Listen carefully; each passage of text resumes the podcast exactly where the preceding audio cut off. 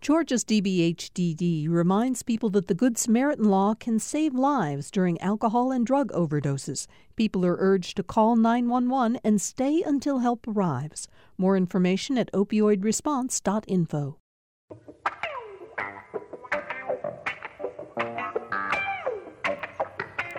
Glad to have all of you with us for Political Rewind as we start a brand new week here in Georgia. A great panel with us today. Uh, we're going to start with uh, Jim Galloway, who is, of course, the lead political writer for the Atlanta Journal Constitution. You read him in the Wednesday and Sunday newspaper, and he oversees the um, AJC.com Political Insider blog. How you doing, Jim? I'm doing great. Good, good. Did you have a good weekend? Uh, I did. Even got to play in the basement a little bit. There you go. People need to know that Jim Galloway, following in the footsteps of uh, a grandfather who was an acclaimed carver, woodworker, uh, Galloway does the same thing in his spare time. All right. You got to bring your work in sometime. We'll put it on camera. Sure. Okay.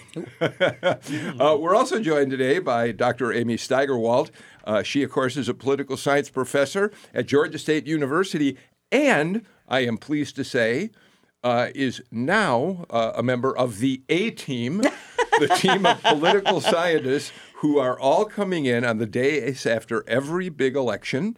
Uh, you'll be here next Monday with Alan Abramowitz, Andra Gillespie, and Audrey Haynes. I know. How did you find four of us that all have I- names to start with A? Just worked out. That is beautifully. delightful. And you have visitors today. It's a day off in school. Who's with you? It is. So my husband Greg and my son Gavin, who goes to Springdale Park in third grade, is here, Wonderful. We're glad they're and there.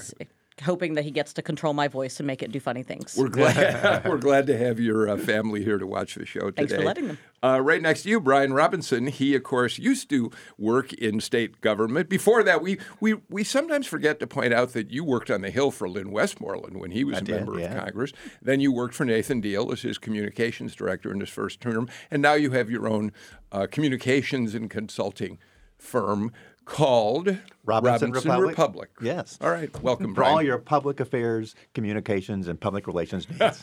yeah. Thank you. Uh, and Representative Scott Holcomb uh, is back with us. We're really glad to have you here, Scott. Brian is especially glad because he lives in Brookhaven, and that's part of your district. He does. Brian and I are good friends, Yep. and it's great to be here this morning. Yeah. Does he complain to you about problems in Brookhaven? Constantly. All right, let's get started. Jim Galloway, uh, it's interesting. Late last week, we talked about a poll that WSB TV uh, released that um, Mark Rountree at Landmark Communications did for WSB. Mark will be here, by the way, on our Wednesday show to talk about it. But it was interesting. That poll uh, what showed different outcomes, different results in terms of order of finish in Georgia. It had uh, Biden way out front, 31% of the vote, Sanders and Bloomberg way back at 14%. But the reason I mention it now, Jim, is that we've now looked at the fundraising figures for Democratic presidential candidates in the last quarter of 2019, and they're quite different.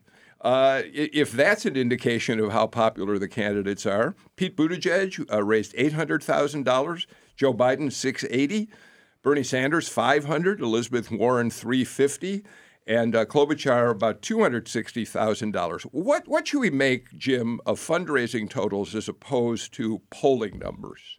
Well, first of all, you, you note that you note that uh, Atlanta's reputation as a political ATM has survived. Yeah. uh, I, I mean, and, and, and we're we're still that. But I think you know, especially in the case of of Buttigieg, look, Atlanta has got a a, a thriving LGBT community. And and I would surmise that a good bit of bit of the money is is is coming out of out, out of there. Uh, but also, I mean, but but uh, as you pointed out, Biden's doing very well here, uh, and and and of and of course, I mean, I'm sure if you look uh, look back at 2016, uh, Hillary Clinton did very much the same. Uh, it's it we've got we've got a reputation of people uh, uh, for for people who open their their wallets. You know, Jim, I'm glad you just talked about our being an ATM because here's why, Amy. In the past elections, that was sort of a derogatory uh, way of framing Georgia because candidates would come here and raise money, but they wouldn't compete in Georgia actively. This year, it appears we're heading in a different direction. No, I think that's very true. I mean, if I was on the Republican side, I would be concerned with the numbers coming out. I mean, it shows Georgia being in play, um, it shows the two Senate seats being in play, and particularly a number of the congressional districts that are right around uh, the city of Atlanta being in play, both at the federal um, as well as the state house level. And so I think that there, that puts it in, which is another reason why I think we're seeing those numbers being so high, even relatively early in the cycle, because people want to have a say in who the candidate's going to be and who they think is going to run best in uh, November. So I, we happen to have in the studio today, and it is coincidental, somebody who I think probably has something to do with the money that Buttigieg has raised here. Uh, Representative Holcomb, Scott Holcomb, you're a you're a Buttigieg supporter. You've held at least one event for him here in Georgia. Um, talk about that a little. We've found a lot of enthusiasm for Pete in in the state. Uh, we hosted a fundraiser last year and uh, brought in well over $100,000. It was far greater than our expectations were. We're hosting another event for him in a few weeks here in Atlanta. He'll be uh, in town. And I think Pete has definite momentum coming out of Iowa and New Hampshire, and I think you're only going to see those numbers go up. So, do you happen to know uh, and you may not, if, if, say, some of the people who are contributing to his campaign came to the fundraiser for the $100,000 that you raised, are they hedging their bets? Are they, are they raising, are they also writing checks to others, or do these feel like unique contributions because they support Pete Buttigieg? I think at the beginning of last year, there were some that were hedging, but the vast, vast majority were definitely solid Pete supporters. And now we're seeing just our supporters really um, solidify and they're committed to Pete being successful. Brian, I think, uh, in fact, I've heard you say it. You said it before the show started today. You said it before. Uh, this is going to be, as is South Carolina and Nevada, uh, perhaps more challenging states for Buttigieg. That's true. And look, he's the kind of candidate that really can excite this white intelligentsia voting class. The problem is the white intelligentsia voting class in the Democratic Party isn't isn't a majority. Now they're wealthy, and so you're going to see some uh, boost in his fundraising numbers there.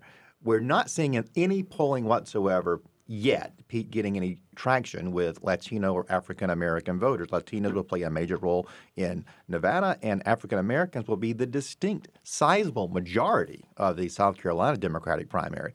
So if he can make a showing there, and I would say this is true for Klobuchar as well, you're going to start seeing the rocket boosters go up on one of those 2 mm-hmm. There's no way there can be rocket boosters on both, as you're seeing right now coming out of New Hampshire. They're both trying to occupy the same lane, even though they have different profiles, you know, as people and as candidates. So we're going to know a lot more after uh, these next two contests about who's going to be standing. And of course, can Pete and Klobuchar stand up to the mountain of cash that Bloomberg is putting into this yeah. to this race. And, uh, and and he's beginning to rise in the polls. And what you're beginning to see, AJC covered this this weekend, Jim, is Bloomberg beginning to build numbers with African Americans. That is a key thing to watch. Jim. Yeah, what's uh, what I find interesting in the, in this contest more so than any other that I've that I've I've uh, followed is that you've got okay, uh, campaign contributions have two purposes. Number one, they obviously they pay for everything, but they also they're also a, a, a they're they're a commitment uh, from the voter to the candidate, and that's why that's why uh, people like Bernie Sanders and Elizabeth Warren have really have really dialed into the the small dollar uh, campaign. But what we have in, in, in the Michael Bloomberg campaign is, is is a campaign where no financial investment is even necessary.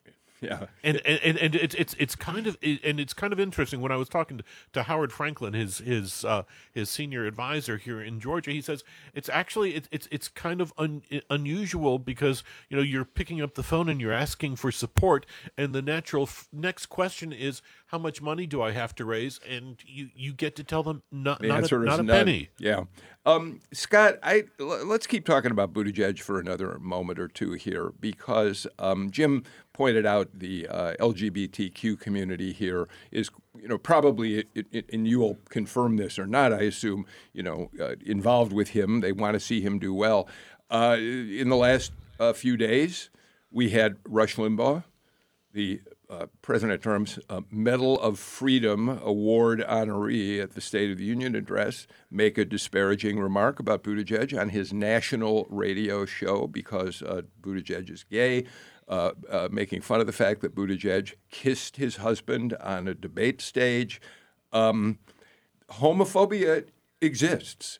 And, you know, balancing the homophobia against this really engaged LGBT community here, politically engaged, is an interesting thing to watch play out, I think.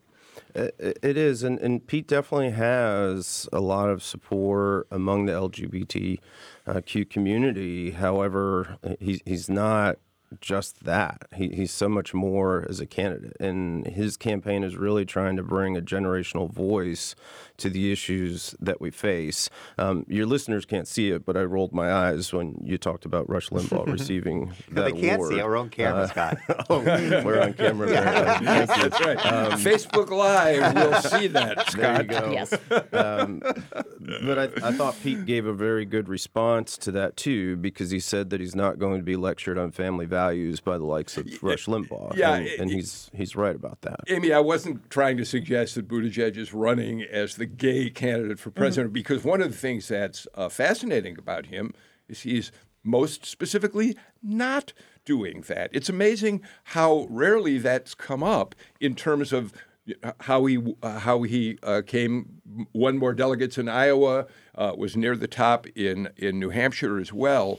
Um, but he has handled it with great aplomb and uh, with great dignity, and he's refused to get engaged. His he didn't respond to Rush Limbaugh in any way, really. He um, he said, "I've dealt with this my whole life. I grew up gay in Indiana. I know what uh, bullies are like." Yes, it was an excellent response. And I think it sort of shows more broadly that we all have multiple identities that we come with and we just, they're just there, right? It doesn't change anything, right? This is, um, you know, he is in fact gay. Just like the women on the stage are women, and the men are men, and those who, uh, well, there aren't any people left of color, well, except Tulsi Gabbard uh, is the one, you know, left of color, but the, the racial identities, right? I mean, they just are. And I think that that's maybe one of the most fascinating issues here is how one navigates that because some people will only see right? That someone is a woman or a man, or that they are gay or straight. And even if that's not something that you are necessarily talking about constantly, it is sort of their surrounding. And I think that goes to us as voters about what are the things that we're looking at? How are we making those judgments? How are they affecting our ability to hear what people are actually saying and the policies they're putting out? And how much are we instead relying on those somewhat superficial determinations of what the person uh, is and brings to the table? Brian, uh, it's interesting that Amy talks about uh, the fact that we don't really have people of color left in the race. Uh, but it, it- when you look at the numbers, fundraising numbers in the last quarter, uh, Kamala Harris actually raised four hundred fifty thousand dollars before dropping out of the race. Um, and there are people That was in Georgia. in Georgia. In Georgia. Yeah, yeah, yeah. That's my- I'm sorry. All Yeah. these numbers are for specifically Yeah. for Georgia. And you know, there are people right now who are saying that maybe Cory Booker and Kamala Harris made mistakes in dropping out when they did because this field isn't narrowing. There's no winnowing of this field so far. No, and I kept saying during the fall that Booker and Harris both had a chance to get those rocket boosters I just mentioned in South Carolina. Yeah. We saw this play out in 2008, right? Hillary Clinton in the early early polling had a huge lead in South Carolina because Bill Clinton was very popular with African Americans. John Lewis endorsed Hillary Clinton. Yeah. And then what happened? This African American uh, candidate who was a a uh, who was influ- who was charismatic. I don't want to use Joe Biden's racist terms. He was a charismatic and uh, effective politician, and the African American vote switched over to him. They could have He had won that happen. Iowa, and that was the turning point for for uh, Yeah, John I Lewis. think the difference, though, Yes. maybe, is to compare. I mean, one of the things is there were more, there's more people in the race right now, right, who they're competing with. Um, and I think also that it's what I have been most struck by with polls that are coming out is not the polls of who it is that people support, but rather the poll results about people's perception of who other people will support and who they will vote for, right? The number of women who say, people just won't vote for a woman candidate, and so I'm afraid to support Elizabeth Warren or Amy Klobuchar or Kamala Harris. Those that say um, the last race was a sort of backlash to having Barack Obama be the first African American president, and so I'm concerned that if I support Cory Booker, Kamala Harris, Andrew Yang, right, someone of color, Julian Castro, um, that that is going to come back, right? This elect, there's a lot of focus on electability, even though what that really is is perceptions of what other people will do. And it's really sort of showing that a lot of people in the country are very concerned about what others will do and their unwillingness to support someone who, to be perfectly blunt, is not a white male. Scott, I don't want to uh, uh, uh, make this whole conversation about Pete Buttigieg, but since you are here, I think there's some questions that I'd, I'd love to, to uh, hear your, you talk about. You've got a fundraising lead in terms of Georgia money here. Uh, what kind of I have, I know nothing about the infrastructure uh, that Buttigieg is building in the state. To the best of my knowledge, there's no staff here yet, although I certainly could be wrong about that. But what about efforts to raise volunteer armies and to be out there canvassing? Where does that stand? Um, th- they are phasing it in a way that I think is appropriate. So right now they are reaching out to Georgia supporters to go to South Carolina, and they're, they're keeping their focus on the short-term targets. Right, they're not ready for Georgia, in other words. but th- they are building up their support. And I didn't say it, but I think it's important to share uh, why I am supporting PU. I have known him for over a decade.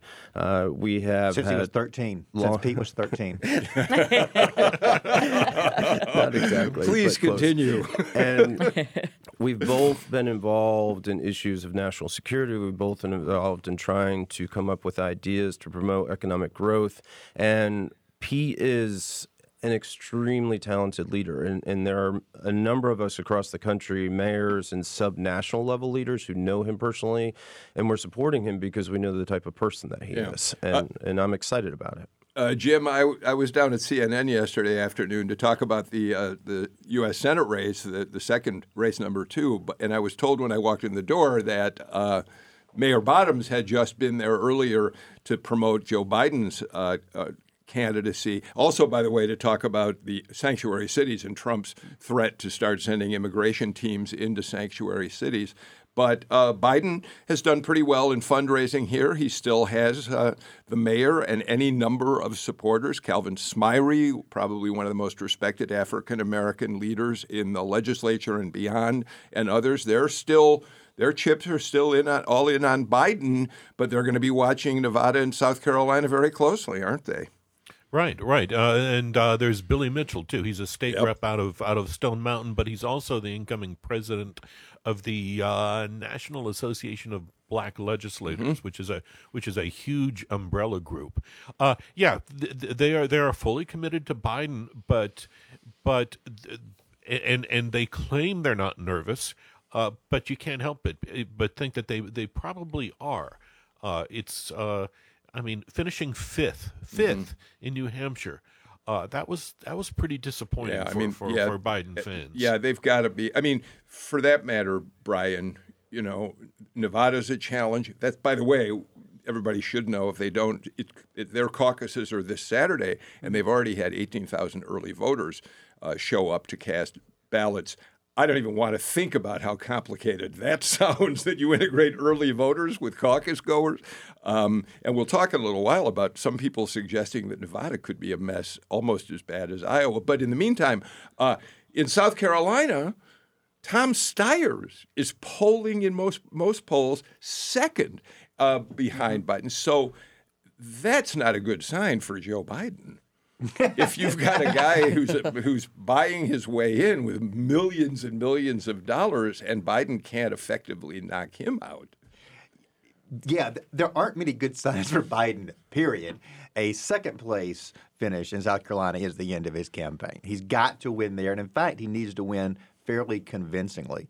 So if there is a surge by Steyer or by one of the other uh, candidates in the, the center lane, look, this is South Carolina is actually not a good place for the leftist candidates. Uh, the African American vote, as I said earlier, is the majority there, and of course, African Americans today, in today's context, are amongst the most moderate members of the Democratic coalition, and they've got a, a pretty strong voting record on. It. If you look back to 2016, Hillary Clinton did very well in southern states, including in Georgia, where she trounced Bernie Sanders at a time when he was pulling off upset victories in the in the upper Midwest. So I think this is a chance for the center right I'm sorry, the center left candidates in the Democratic primary to make their move. If they don't, they're done. This is it. This month is it.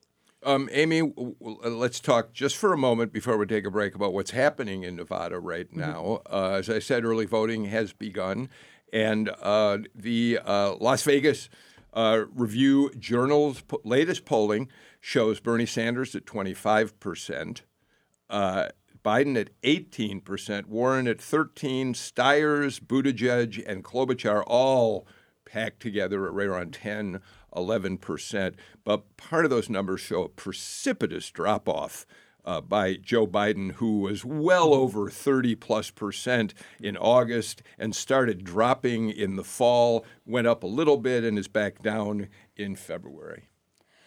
I think there's a lot of things, right? As time plays out and we start to see, number one, there are, right, people at, the very beginning, right? What name did you know? You knew Biden. I mean, he was eight years of the vice president. He has been around in Democratic politics for a very long time, having been senator and also holding state level positions. Um, and people started to learn about the other candidates, which I think is some of it. It's always also that. I mean, if you look even um, at the last election, new is exciting. Mm-hmm. People want to find out about the new candidate, the new bright thing, and that a lot of times gets the attention.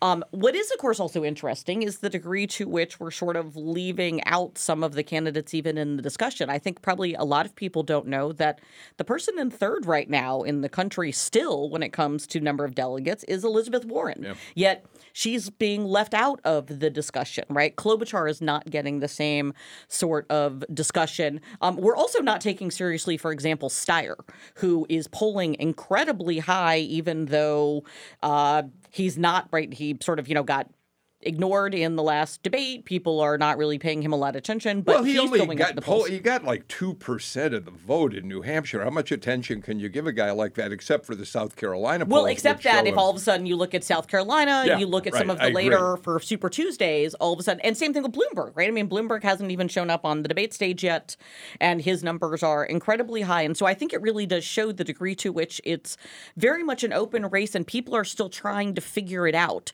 Um, I think the other thing that's really interesting, especially as we look at um, a caucus state, is that remember in a caucus state, you vote, and then there is this very well, you don't vote, you you go into groups, and then there's this very public renegotiation. If a group for a candidate doesn't reach whatever the delegate threshold is of what group they want to then go join. And so I think some of what's also interesting is who's the second choice right? And where does that come in? And that's where I think it's really interesting because for a lot of people, the second choice is actually either Elizabeth Warren or Amy Klobuchar.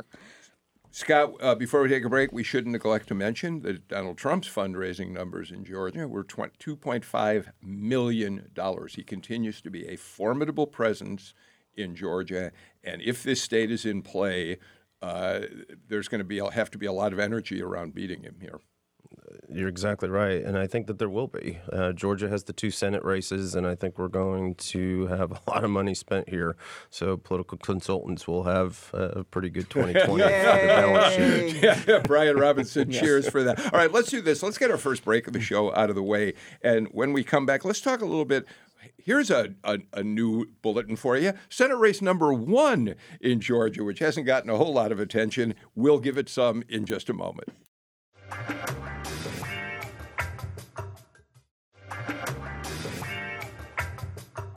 Welcome back to Political Rewind. Jim Galloway, Scott Holcomb, Amy Steigerwalt, Brian Robinson with us for today's show. Jim, uh, let's take a look. Uh, actually, before we go, as long as we've been talking presidential, we're going to talk about Senate race number one in a minute. But uh, you uh, wrote a piece, and you have uh, more. You wrote a piece yesterday's paper, and then you have more in the Joel today about Georgia endorsements for Michael Bloomberg, who we talked about a minute ago. We know that Lucy McBath has already aligned herself with him. And then State Senator Jen Jordan uh, announced that she's supporting him. That's a big pickup, I think, for him, considering she's kind of become a star in uh, Democratic Party politics uh, since the uh, abortion bill was debated last session. And then there's Michael Thurmond, who is eager, it seems ready to go for Bloomberg, but hasn't quite gotten there yet. He talked to us about it on the show on Friday, but there's no question that Bloomberg is picking up some energy here, is there, Jim?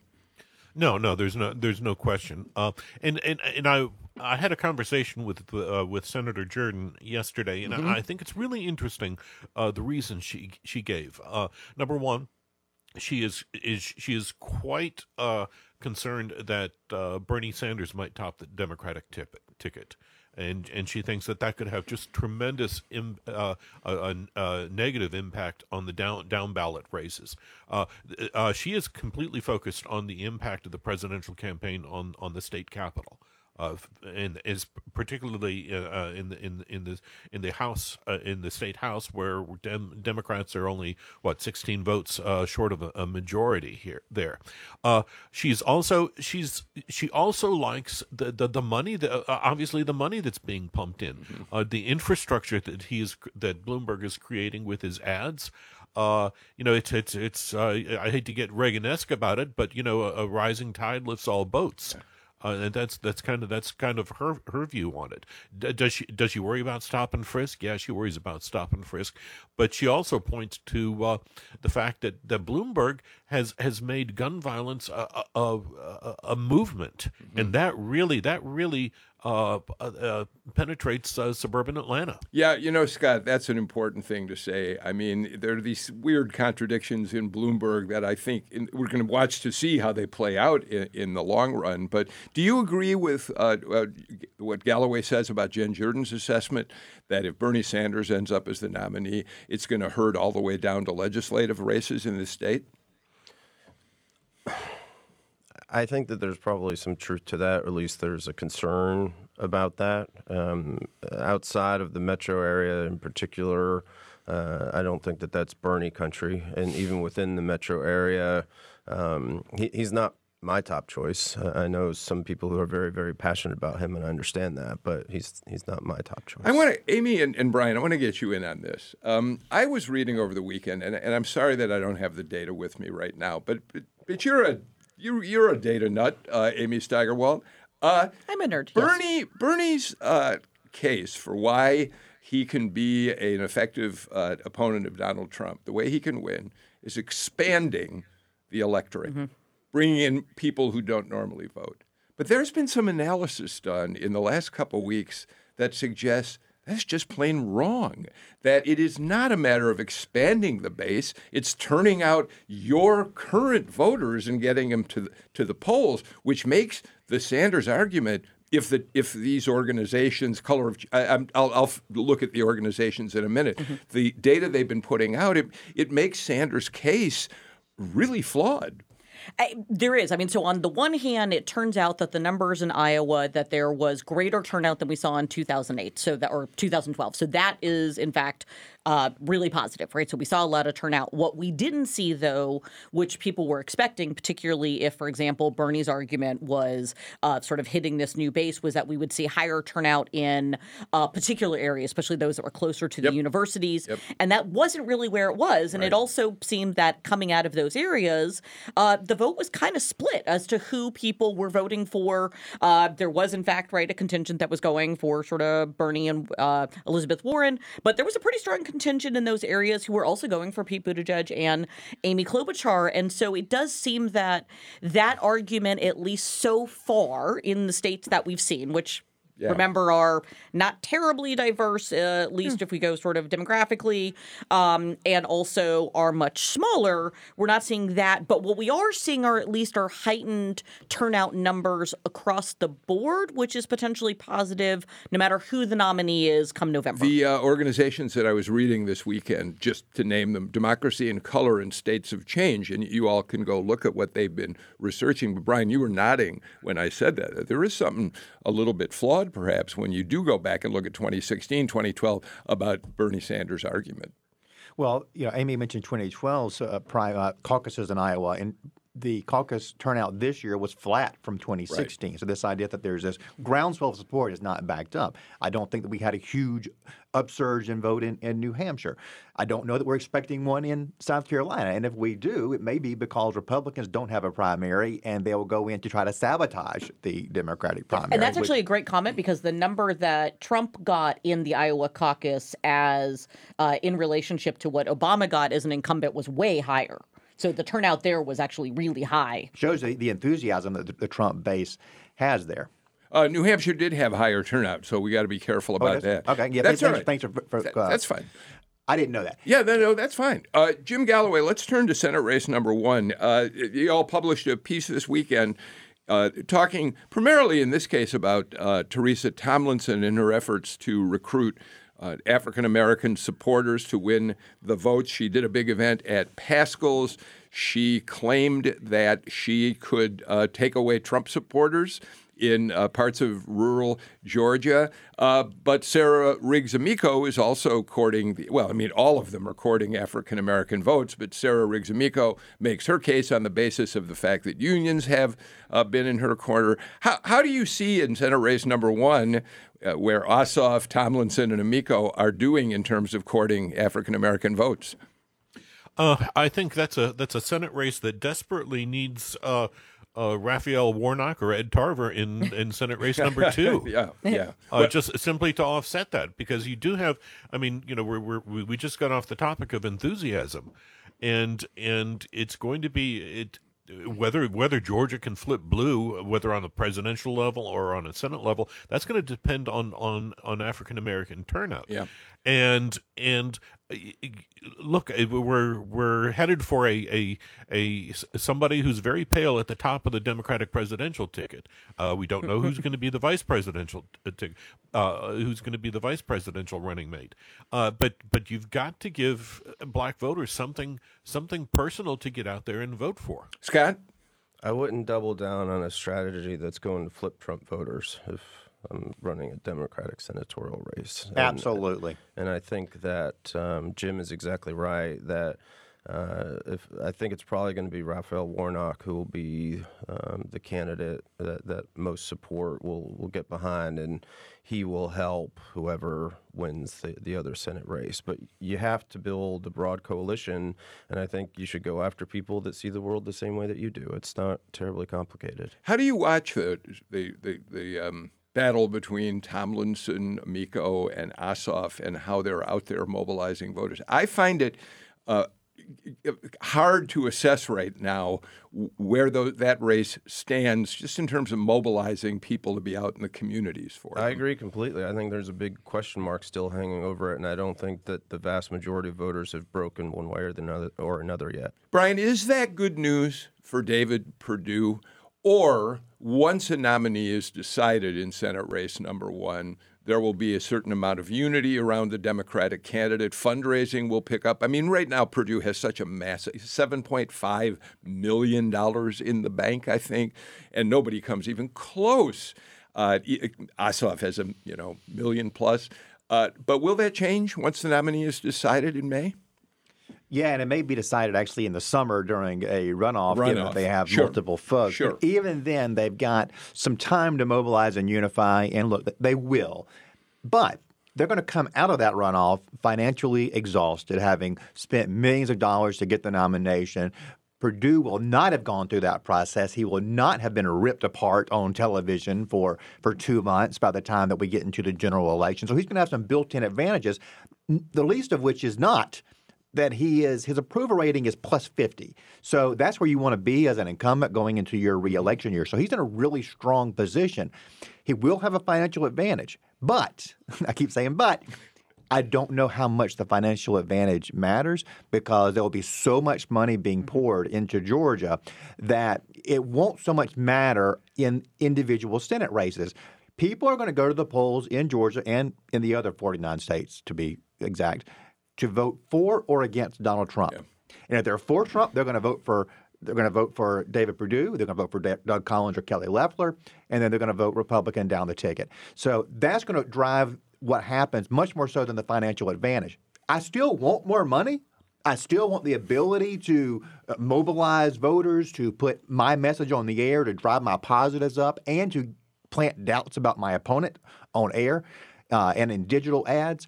But I don't. But it's like in the sixth district uh, congressional race back in 2017, that special election. Ossoff handled. Ossoff handled. Mm-hmm. Gobs of money spent. At the end of the day, it was a tribal election. Yeah. Mm-hmm. Had yeah. nothing to do with who spent the most money. Yeah. So, question for you, Brian, because I'm kind of curious on this. That so on some level, I sort of feel like Perdue just sort of stays quiet while we have the other Senate race playing out in many ways. Like, so he sort of gets to sneak through. But the question is, in November, is there potentially is, is he in? Does he have to worry about there being some sort of backlash between the inter-party fight, intra-party fight that's going on with Loeffler and Collins, assuming that they both stay in all the way through?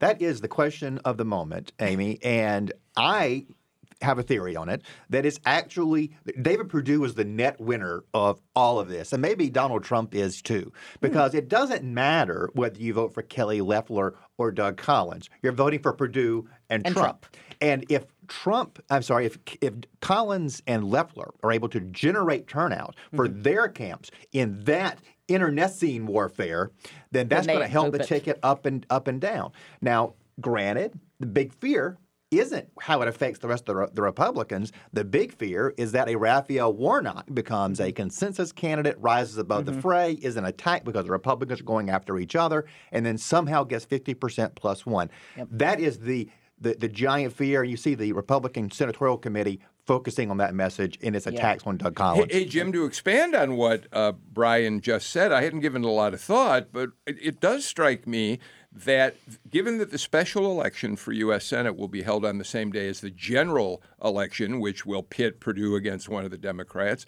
uh, the Loeffler Collins fight could, in fact, increase Republican turnout at the polls. Which it, in, in fact would be good for David Perdue. I mean, that's just something that occurred to me a moment ago, and I might be totally wrong about it. But what's your take on that? No, it'd, it'd, be good for Donald Trump as well. Well, sure, uh, yeah, yeah, yeah, and it's uh, it's.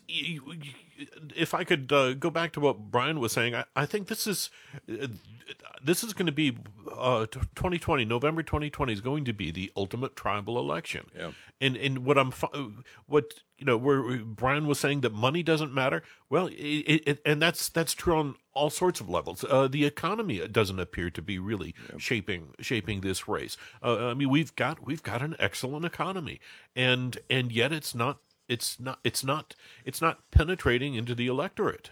All right, let me let me turn to uh, since uh, you all talked about it. Let me turn to Senate race number two for a minute, and let me start uh, by let's go back in our time machine to President Trump in the East Room of the White House, celebrating his pep rally after he was acquitted of, of the impeachment charges against him.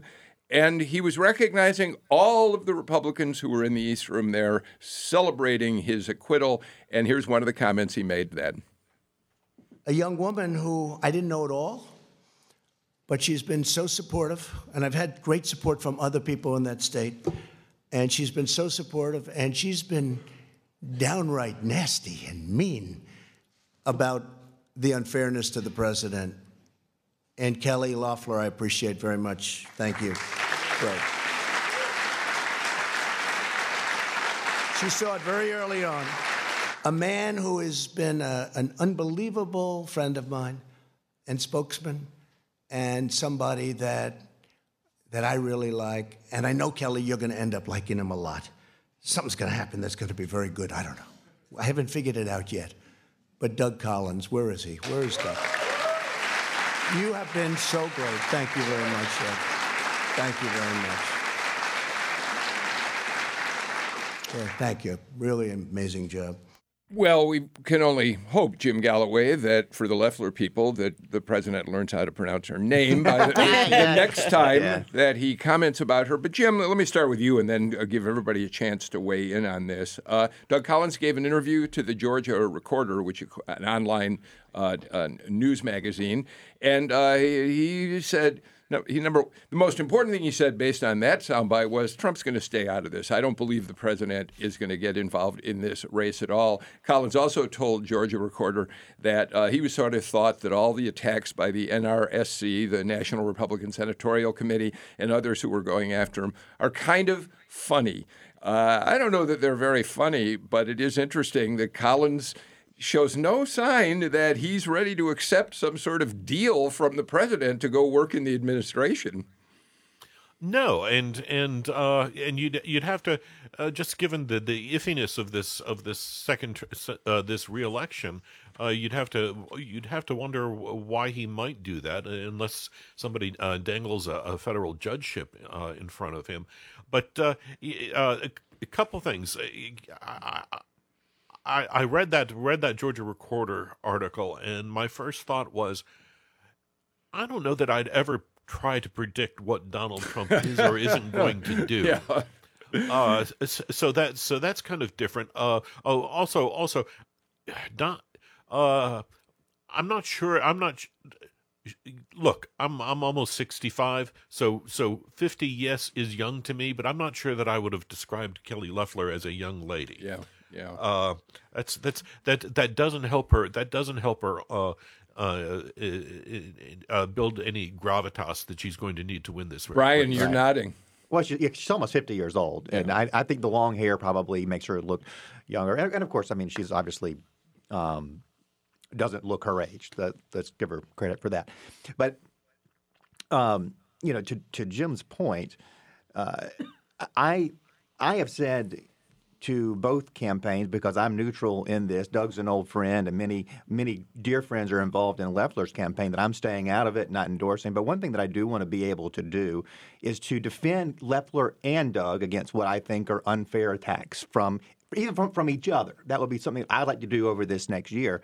And I will tell you that the NRSC, the Republican Senatorial Committee, which is run by Mitch McConnell's folks, uh, them calling Doug a swamp monster is, is rich with irony. Because and, he voted to raise the debt ceiling along with everybody else in the delegation, right. and, and, and, and attacking, you know, and then Club for Growth, of course, attacking him over voting for the Farm Bill, which yeah. Perdue and Isakson voted for, and every other Republican. Sonny Perdue negotiated it, and Donald Trump signed it. Yeah. I mean, it's inane arguments. And look, if they attack Kelly on stuff like that, I'll defend her too. Yeah, uh, Scott, it's uh, it, it, let's go to the other side, and then we got to get to a break. Uh, with Raphael Warnock in, uh, Ed Tarver, uh, uh, Matt Lieberman. Are, are legislators or elected officials on the Democratic side like you, are you feeling any pressure to jump in and make an endorsement so that you can get a unified candidate or hope to get to a unity candidate? Have you done that yet? Um, I haven't. Uh, Raphael Warnock has reached out to me, but we haven't connected, and um, I'll likely be supporting him. Uh, I think that he gives us the best chance to win in November. Stacey Abrams is very supportive of him and others, and she, of course, has an incredible network and um, and uh, I think that there probably will be a consensus around Raphael Warnock pretty shortly, though, if I had to guess. All right, let's do this. Let's get our final break of the show out of the way. And when we come back, uh, let's talk a little bit about the fact the legislature is back in session tomorrow. And also, let's talk about uh, Trump and the money he's taking for the wall and how it could impact Georgia's economy. You're listening to Political Rewind.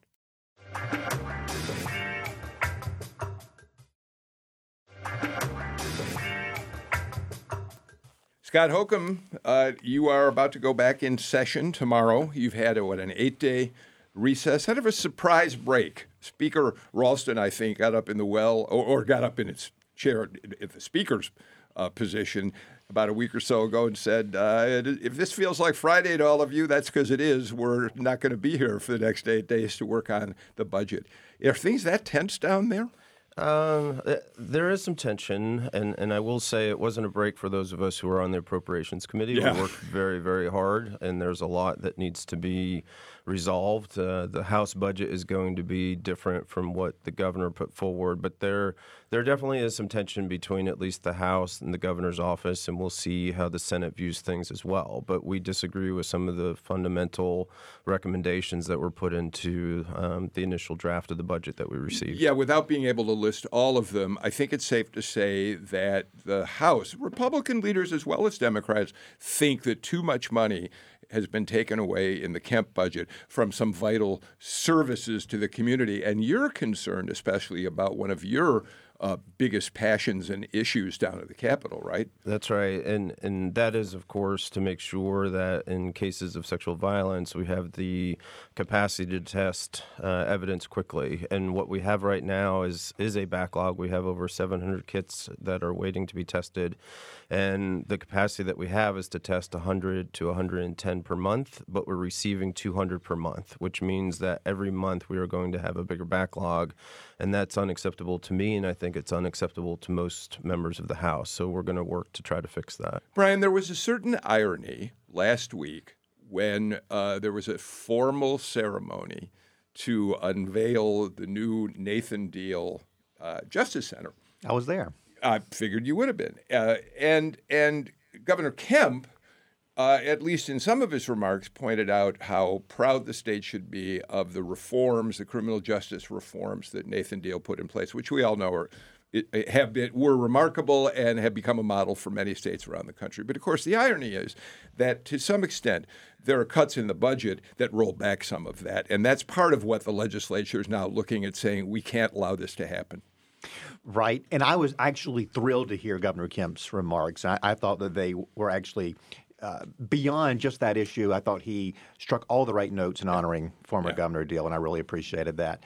I have also spoken out on the accountability courts issue. Now, granted, every line in the budget has a defender and a constituency. The accountability courts, I am part of that constituency because I'm a deal person. Right. It is part of the legacy that he leaves, and therefore is part one that I can take some. Uh, just you know, part of my staff legacy, I guess, because it's what he did. And I, the reason why I don't want to uh, cut back on what those courts are doing, and it's and it's drug courts, it's veterans courts, mental health courts, is they save tax dollars. We need to be robust in our spending on them because it's finding better solutions. I'm not, I'm not falling into talking points on this. That's what Kevin Riley always accus- accuses me of here. on, on, on, uh, when, he, when he's on with I will attest fact you have no notes in front of you. right? uh, that this is a good investment for taxpayers. It saves us millions and tens of millions of dollars. Let's stay on that path. I understand that means that we're going to have to cut somewhere else that is also important. And that's what I want to emphasize. Governor Kemp and the legislature don't have easy choices. They're not being evil. They are saying we've got this amount of money. We, we got to divvy it up as fairly as possible. All of these things are priorities. Uh, but I will say, as a constituent of the Accountability Court, somebody supports it, I hope that gets spared. So, real quick, Scott, one of the things I think we have to point out here is to some extent the fighting going on over budget lines isn't unusual. It happens between governors and, and, and the legislature in every session. What exacerbated it this year was the surprise that Governor Campbell laid out. Ooh, the budget that you're working on right now, the so called supplemental budget, Yes. uh, 4% cuts. No, you can't talk to agency heads. It isn't so much about the fact that you're going to wrestle back and forth over numbers as it is about how much voice you all have had as an appropriations committee, as a legislature in dealing with all this. Is that a fair statement? It is a fair statement, and I think Jim Galloway's recent article covered as well that the OPB um, director, uh, his his statements were ridiculous. He came and testified before appropriations and said that he was only going to talk about his budget when he's responsible for putting together the entire budget. And then he later had a closed door session where he had a mea culpa, but uh, I think that things could have definitely been handled in a much better manner. Jim, do you, do you don't you feel like in the long run that, that this is good for us to talk about? There are some problems, but that the, the speaker, the, the House, they're all going to come to terms with Kemp, aren't they? They'll they'll come to terms, uh, but th- th- there's still uh, uh, a, a few things hanging out there that, that need to be resolved. Uh, one is that line that was in a September 5th memo, uh, where where uh, the the governor's legal counsel said that the the law. Uh, it, it I can't remember the phrase, but it, it it indicates that that State Department heads don't need to give any facts or figures Right. to uh, to to to lawmakers except when they're in session. Yeah, yeah, that's that's got to change. Uh, I can't imagine the legislature accepting that going forward. Uh, Amy, you get one last word because we're out of time. Uh, your interns down there, you're responsible for the internship program at the Capitol. They're getting quite a session down there. Indeed, they are, and I think you know for some of their, I, I think some of them are kind of getting why this is so important. And I kept, in fact, I was down there last week and encouraged them, you know, go to the budget hearings, listen to what's going on as these things are being debated. And I think it's it's trying to figure out like where that comes in. I think what's also difficult in this instance is um, there is a little bit of a disconnect between the budget projections that are being put out as well as the statements about sort of the fiscal health of the state. Uh, those are more positive than the budget projections are, which is also, I think, fueling some of the tension as this is being worked out. But they're definitely getting a, a front row of looking at how how do we prioritize different things around the state? Because as Brian said, right, there's lots of things that are important. They all many times cost money. And how do we pick and choose between them as we try to figure out which one is most important? How many interns do you have down there? Uh, I think we're at 52. Wow. Okay, you got the last word today, which I'm glad to give you, especially since we have your son and your husband. Oh, well, thank you. watching the show in the control room. But anyhow, Amy Steigerwalt, great to see you. See you next week with the A team when we Yes. assess what happened in Nevada next Monday. Brian Robinson, thank you. Scott Holcomb, Jim Galloway, terrific to see you again. You'll be back on Friday's show, of course. Um, so we're just about out of time uh, for today's political rewind, but uh, just want to remind you, you can now hear us at 9 and 2 Monday through Friday. You can watch our TV show on GPB TV Friday nights at 7 o'clock. You can subscribe to our podcast. There is no escaping Political Rewind and no excuse not to find a way to be part of our show. Thanks for joining us today. See you again tomorrow.